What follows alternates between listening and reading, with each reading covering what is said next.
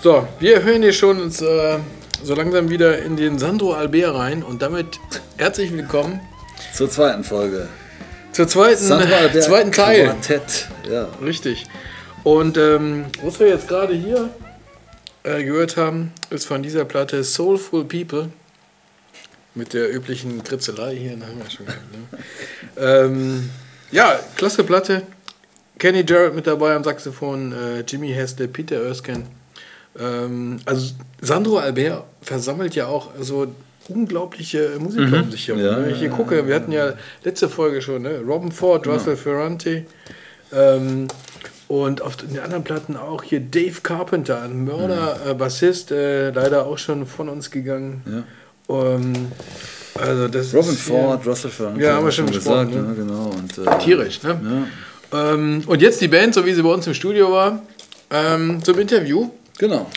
Ähm, Aber das, weißt du, das ist nicht das einzige Sandro Albert Quartett, was es gibt auf der Welt. Nee, was es gibt noch jetzt? ein zweites Sandro Albert Quartett auf der Welt. Genau. Er macht nämlich eins für Europa und eins für äh, ähm, ähm, Ah, wirklich, äh, ja? Brasilien. Ja. Und das ist dann nochmal so richtig äh, lateinamerikanisch. Da spielt dann äh, äh, Jota Resende am Piano, Ruben Farias am Bass und Marco da Costa an den Drums. Und das also, ist so richtig lateinisch. Das ist ja wahrscheinlich, ist ja wahrscheinlich mehr Latin. Ich meine, in den Reisekosten, aber, äh, ne? Ja, aber es gibt also ja- in Brasilien und es gibt ein Europaquartett. Und äh, das wollte ich noch. Also mich hat ja dieses Europaquartett, wenn es denn das Europaquartett war, Ja, was hier war, hier. ähm, hat mich auch schon äh, sehr begeistert. Also ich finde diese lateinamerikanischen Sachen ja immer äh, klasse. Ne? Also auch diese, ähm, auch so gerade für mich als, als Bassist, ne? also diese, diese Figuren, die da spielen, die Grooves, ne? dann auch mit so einem Drama, gut, mit Tom Brechtlein, der ist ja nochmal eine andere Ja, der kann so gerade Latin Jazz und so. Das aber ihm, das glaub ich, äh, ähm, finde ich immer beeindruckend. Ne? Also das äh, ist schon klasse. Und dann alles ja auch noch irgendwie, ich glaube, das ist ja auch so ein bisschen äh, so typisch Sandro Albert, so diese Melodien, die er da spielt, ne? Mhm. Ähm, und äh, dann diese lateinamerikanischen Grooves da drunter. Und das klingt alles so, so leicht, ne? Ja. Am Anfang denkt man irgendwie so, ah, pff, ne, leichtes Gesäusel, aber wenn man da mal hinhört, denkt man, oh, auch, meine äh, bei, bei ne? Chick Corea in dem Projekt Touchstone äh, mitgespielt. Die Ja. waren vor ein paar Jahren auch in Deutschland auf Tour. Und äh, da waren auch lateinamerikanische Musiker mit dabei, Tom Chick Corea natürlich. Und das hat auch schon gegroovt wie, wie Sau. ne? Also diese, diese, diese lateinamerikanischen Sachen, die sind irgendwie äh, nochmal, also für mich auf jeden Fall. so Also ich, ja, wenn das dann noch, wenn das dann noch so vertrackt ist, ja, Ja. mit diesen äh, äh, äh, Metrum-Verschiebungen, ja, dann irgendwelche Taktwechsel bei so einem Groove und so, dann find, dann wird es echt spannend. Ja. Und Ja. das machen die ja relativ oft, finde ich. Ja, und die- für den klingt das so, die machen das so wie nix. Ne? Das geht dann so da, Ja, die haben's da durch. drauf. Die Also, drauf. ähm, und ähm, schöne Komposition, wie ich finde. Also jetzt gerade, dass wir jetzt hier von der Platte, wo wir gerade reingehört haben, äh, Soulful People, ähm, die, im Moment laufen die Platten bei mir so ein bisschen im Auto rauf und runter, weil Sandro uns ja freundlicherweise alles hier dagelassen hat. Ähm, und ich muss sagen, äh, gerade diese Soulful People gefällt mir sehr, sehr gut. Ähm, also, ne? und ja, hör mal, sollen wir mal ein bisschen Genau. nochmal gucken, was da los war? Ich glaube, Verlosung haben wir ja letztes Mal schon gestartet. Aber ich glaube, da könnt ihr weiter noch immer noch äh, eine Chance anrufen. geben. Ne? Wir können die Äh, Fragen gerne noch anrufen, mal genau, stellen. ja. ne? Es ging um, um diese beiden Alben hier. Äh, das gab die es zu Unterschrift gewinnen. bleibt hier. Die Unterschrift bleibt im Haus. Ne? Und ähm, ich sehe gerade hier In-House Music New York. In-House, aber deutsch geschrieben. Sehr interessant ist irgendwie das Label. Ähm, mal das, mich jetzt, das spricht mich ne? jetzt hier gerade so an, musste ich Ja. mal kurz erwähnen. Diese Platte kann man gewinnen, wenn man weiß, aus welchem Land Sandro Albert kommt, was mittlerweile, da wir so oft drüber gesprochen haben, nicht mehr so schwierig ist. Äh, es gibt eine Heimatstadt von ihm, die heißt Porto Alegre. Das ist ein kleiner Hinweis, äh, der bei der Suche helfen mag. Wer das weiß, bekommt. Nein, wer das weiß, kommt in die Verlosung und hat die Chance. Also das ist die einfache Platte. Frage. Das ist die einfache. Die schwerere Frage, was für Tüftler und äh, die, die Plattendetektive ist das hier? Das ist nämlich ein, äh, ein Promocover ja, von einer äh, Platte, ähm, von der wir gerne den Titel hätten. Das heißt, ihr müsst jetzt rausfinden, ähm, zu welchem Cover hat sich das verändert? Ja? Und wie sieht die Platte wirklich aus? Und wie heißt sie? Wie heißt diese CD? Als Hilfestellung gebe ich euch äh, den ersten Titel, Early in the Day. So, wer Da weiß, bin ich ja mal gespannt. auf welcher Da mal Platte von. Sandro da Albert bleiben ist der Track Number One, Early in the Day. bleiben wir bestimmt drauf Der sitzen ist der nah Platte. dran, da bleiben wir drauf sitzen, das weiß keiner von euch. 100 Pro. Mann, die sind so schlau, die, die, die, die saugen uns ja alles raus. Ja, kriegen nie eine falsche Antwort gut. geschickt. Ja, Ja, nee. Bei allen Verlosungen, wir haben noch nie eine falsche Antwort geschickt. bekommen. Stimmt. Leute, Hervorragend. ihr beeindruckt uns. Ja. Gut, Sandro Albert, hör mal, jetzt haben wir aber noch Interviewstrecke und noch Konzert. Wir haben noch ein bisschen Interview, genau. Äh, und wir ganz viele interessante Geschichten äh, von allen aus der Band. Äh, auch so ein bisschen, wie sie ansonsten Musik sehen, wie sie Musik hören. Ja, das fand ich- bisschen ich ja immer auch spannend. Die, Ja. Das ist ja auch immer spannend. Also ich meine, wenn man solche Leute hier sitzen hat, ähm, dann, ich finde das auch mal gut, so ein bisschen so zu hören, wie denken die über Musik und ja, was geht ja. im Moment ab, ne? Und was hören sie vielleicht selber und äh, was ja. glauben sie, wie überhaupt sich Musik entwickelt. Und äh, das war sehr interessant, das, wie die auch dazu sich. Da haben die auch gerne drüber gequatscht. Ne? Genau, und äh, schauen wir mal rein, oder? Ja, auf jeden Fall. Also guck mal ein bisschen Fernsehen.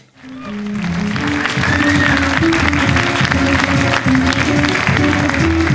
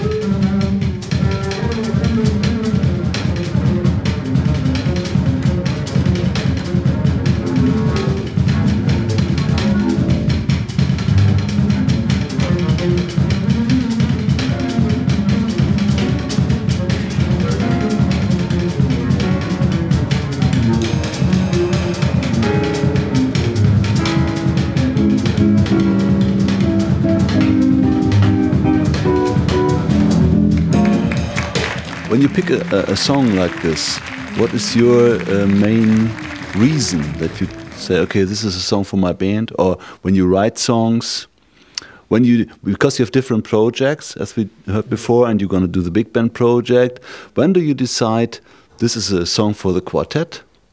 and this is maybe a song for the big band, or this might be a song for uh, some other question. guys. It's a good question because I have this whole set, and Michael played with me that we call samba bop, where we mix samba and bebop, and it's all standards. We don't play any original, and we have done it really in New York, Birdland, where we applied some of these tunes and really work with the audience.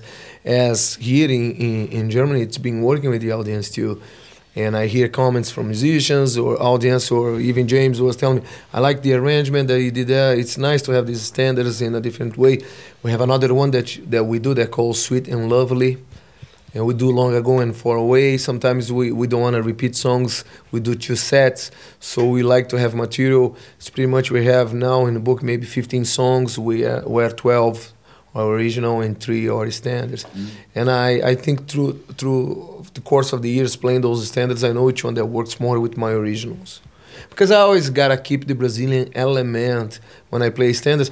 I'm not trying, you know, uh, uh, to, to, to okay, let's play a standard and be straight ahead all the time. You know, I think uh, uh even though that James makes us legit, legit doing it because he's the really? real deal, and you know and, and and the guys too they are american i mean i guess with the, the, the, three of them makes it more legit than with me because i'm from brazil like me playing samba and i think it's a good combination. Uh, samba brazil jazz. I love jazz. I do a lot of straight gigs too. And those three guys so it becomes the the, the, the, the, the chemistry that is really cool. Becomes something else. It's not just pure samba.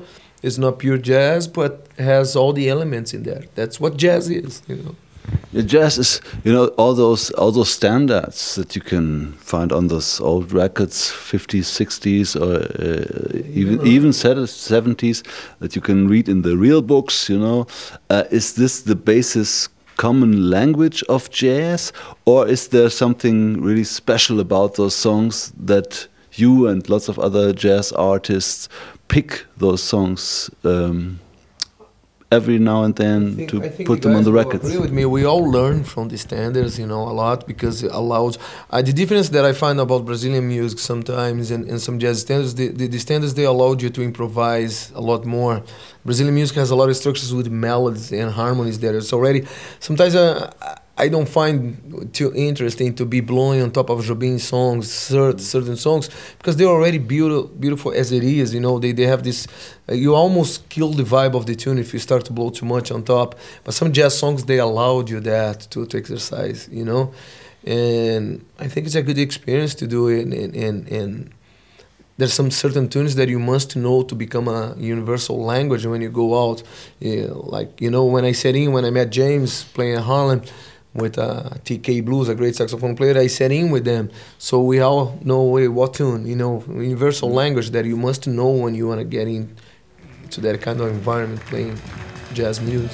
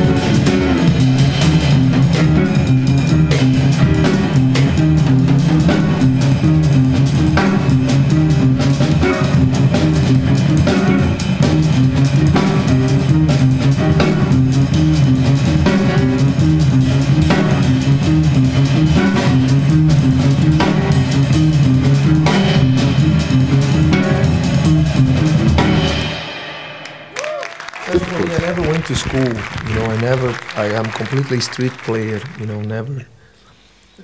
And and and that's the way I learned was from the records. And my father used to joke with me. I would ask some money for for an ice cream or something. He would say, "Okay, if, let's make a bet. If you can transcribe that Pixinguinha solo, you know, or, or, that melody, I'll give you ten bucks to get ice cream. So I would go there, you know, and and or any, you know, or Jobim song. And even though I would get all wrong, but I would making up to get the ten bucks, you know. ten, ten, bucks for ice cream is a lot. I don't know. Yeah, I don't know, you know, uh, but some lots of ice cream bar. But the task, the tasks, the tasks became more and more difficult. And my father was a big fan of Dilermando Reis, an acoustic guitar player that was really huge in Brazil, and that Baden Powell thing. And he'd say, "Hey man, if you transcribe, you know, Abismos de Rosa, which was song, I'll give you some money. You can go get some, you know, go to the movies and stuff." And I would and I, you know, but never went to school. So the records, I think, were my school. Of course, when I moved to the states, I started to get a lot of books, and now I'm big. You know, I really search in the, into the Van Eps, George Van Eps, three books mm-hmm. from Harmony that's kind of this big, and I always study a lot. But but by my my, I became professional musician without any training. And do you have the feeling that learning would ever stop? Or is are, are you still in? Are you still working in progress? No to learn your instrument? I'm getting better every night playing with these guys. It's an education. it's a, every yeah. night. I'm learning from uh, James and, and, and Michael. James starts playing the way he plays. I'm going like, okay, this is cool. It's the James kind. Of, it's like he's got his own thing going on. I'm going and I'm loving it. You know, I so I, sit, I listen, and I'm going like, okay, that. You know, it's something new. You know, and then Listen to Michael. Michael over here. Hi. Play the bass. the way he plays the bass, you know, and and doing the the the, the Arco stuff, man. That solos are just crazy. I, I oh, never He's gonna cut the bass player who played the Arco like you did. Uh, thank you. And thank San- so of course, Sandro, we've been playing for so long, you know, and, and we hadn't played. What? How many years has it been since we played? Uh, yeah, it's been since I moved out of LA, six or like seven six years. years. Yeah, yeah. But it's like time again. It's like time never passes, and I, I love to You know, get his take on like, well, of course he's Brazilian, if you may have noticed, but it's like when he starts playing rhythms on the guitar, you know, so I'm always checking that out too, you know, and it's mm-hmm. like, and then if I, for me, it's like even after a gig, well, not on the road because you can't do it, you go like, oh man, and you go back in the woodshed and you check some of that out or the concept where you converse with other musicians like what do you listen to and then you go check that out mm-hmm. too you know because sometimes I find amazed that musicians don't get to listen much music, right? Or they don't get to go out to hear music. That that mm. bothers me a little bit. You know, like like uh, uh, like no no I don't want to hear music. I don't want to hear other people. I think you, you you can lose a lot and and miss the point of being a musician because that's the only way you're gonna renew yourself like this thing that I was mentioning, Radiohead, like I get scary how creative they are mm. in a, such a hip way and profound way yeah. exploring music is like mind boggling, you know? Yeah. Yeah, I like uh, internet radio and is definitely something I've, I've gone to to find new things and get and you know st- discover stuff lately and that it's been a really interesting thing uh, to mess around with because I'm, a lot of times we're once you get to a certain point, you you start to, of uh, professional like uh, success. Luckily, you're you're working a lot, and you're and sometimes you get consumed with like, okay, I've got this gig and this gig, and I have to like practice this music for this concert, and then well, I've got this tour or whatever. So sometimes you get so wrapped up into what you're doing, you don't have a chance to sit and like just check things out for just uh, listening, enjoying sake. Until and so you're always like, okay, I got to check this out. I got to study this for this show, or that, and this, that, and the other. So uh, what I've been doing lately is just putting on when I cook, like dinner. I'll I'll put on something like and, and I'll take a name of somebody or like somebody who's new in town or somebody who just released a record. It's like, you know, I haven't really heard them. You know, I, maybe I saw like a set of them somewhere, and it's like, oh well, I know a friend of mine is playing with this guy, and they said great things. So I'm gonna dial in their name and listen to their records, and again, and right. get like get that, or like with uh, something like uh, like I guess like. Uh, like Pandora or an internet radio thing like that, where you can put in a name of a person that you know, and they just start sending you stuff that's like that or like they think is like that. And so and then you start discovering new people like oh that's cool. I haven't heard that before. Or like I, don't know that record with i mean i know all those guys but i didn't know they did that record. So then you you could so it's been that's been kind of the best way for me to kind of really touch into like uh, new stuff or and, and find out even some it's like what growing up in the 90s i was a big like uh like uh, I, I came into like uh, you know like a lot of electronic music and uh, and going to raves and, and like listening to Bjork and different you know Autechre and Aphex Twin and things like that. So that's like I mean that's definitely something that's always kind of informed informed me like uh, and has always been an, an aesthetic that I'm used to or, or dug and and so sometimes I'll try and like t- t- type in their names or like and I'll hear new stuff that I haven't listened to electronic music in a while, so it's like, okay, what are they doing new, or what's new out there, and finding things. Yeah. But I think that's for me, that's the that's the most interesting way, or the best way that I've been able to find out new music and, and get new inspiration and check things out.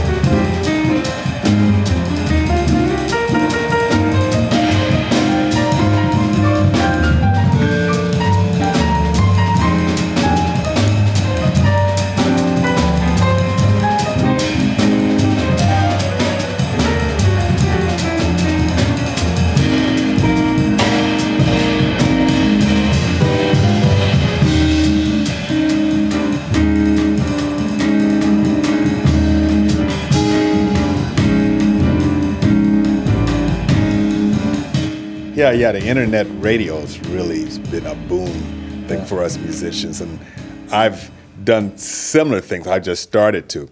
And even, you know, what happens with the MP3s, we sometimes, like I've been downloading things since uh, 2002 being part of these music services.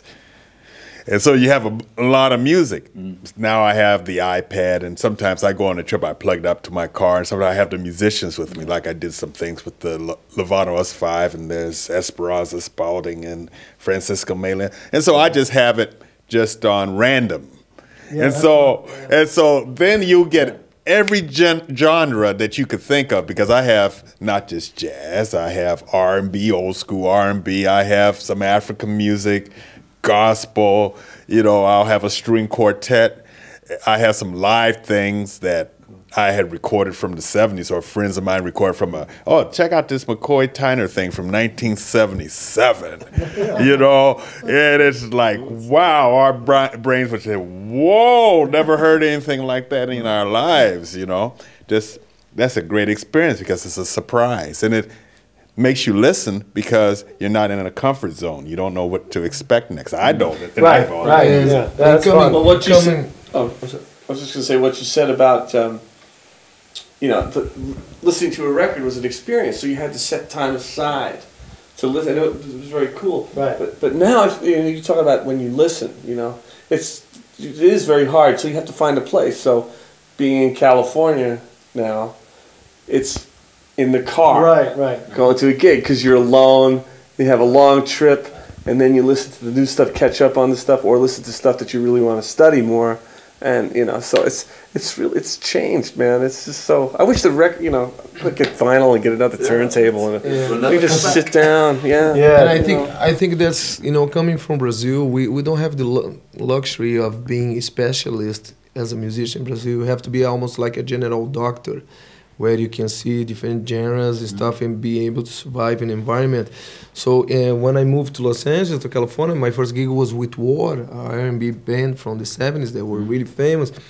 And I, before I, I became a jazz musician, you know, I had been sideman in Brazil for 10 years, playing with different genres. Then moving to California, I was playing with War, uh, Brenda Russell, um, you know, some Motown artists too until I decide I start to do my own records. So I think we all had different phases and and and, and being trying different scenarios until you, you start to see okay but this is what i think that's where where i wanted myself to come out and be represented And uh, it's probably um, a hard time for you, even for me as a hobby musician, to listen to music without analy- trying to analyze what's happening there.